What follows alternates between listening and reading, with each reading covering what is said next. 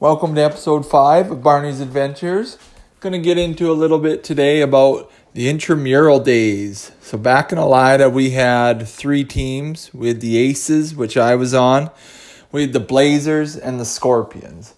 For some reason, the Scorpions were always stacked with good players. I don't get how they decided that that was the best way to distribute the teams here and then. So, kind of talked a bit last time about grade, you know, up to grade three, four, five ish there, getting thrown off the hill. Well, so now we're kind of getting into that five, six, seven, or whatever a little bit, and we're basically starting to starting to get a little bit of action, you know, on the playground and stuff. I'm starting to get starting to get the ball tossed my way a little bit in flag football and with floor hockey in the gym, you know, I'm potting the odd goal here and there, just trying to help out the team, you know, a little bit and stay competitive against those Scorpions. So yeah, we were humming quite along there and stuff like that. So the one uh, thing I had kind of what I thought was a good idea at the time just to kind of get, you know, a little bit more action, a little bit more balls thrown to me, whatever.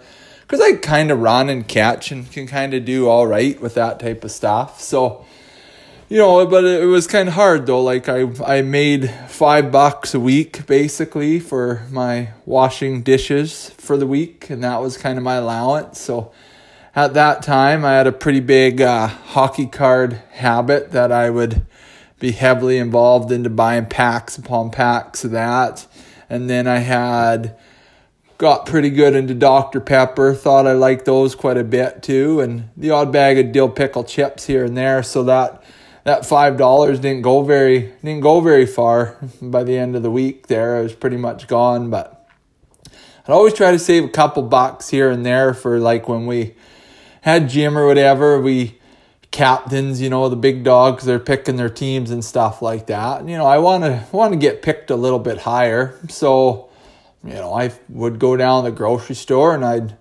buy a couple packs of nerds with whatever whatever cash i had left basically and you know I would give it to the captain right off the bat or whatever, then yeah, he'd make me kind of feel good. You know, he'd pick me a little bit earlier up in the up in the order a little bit and throw the ball a little bit my way, just you know, because well, I just give him some sweet pack of nerds. So, but like I said, at five bucks a week, I can only only afford so many nerds to give it out to the older kids. So, just kind of give it to one or two here and there, just to you know try to try to move up in the order a little bit. So, all right, have a good night.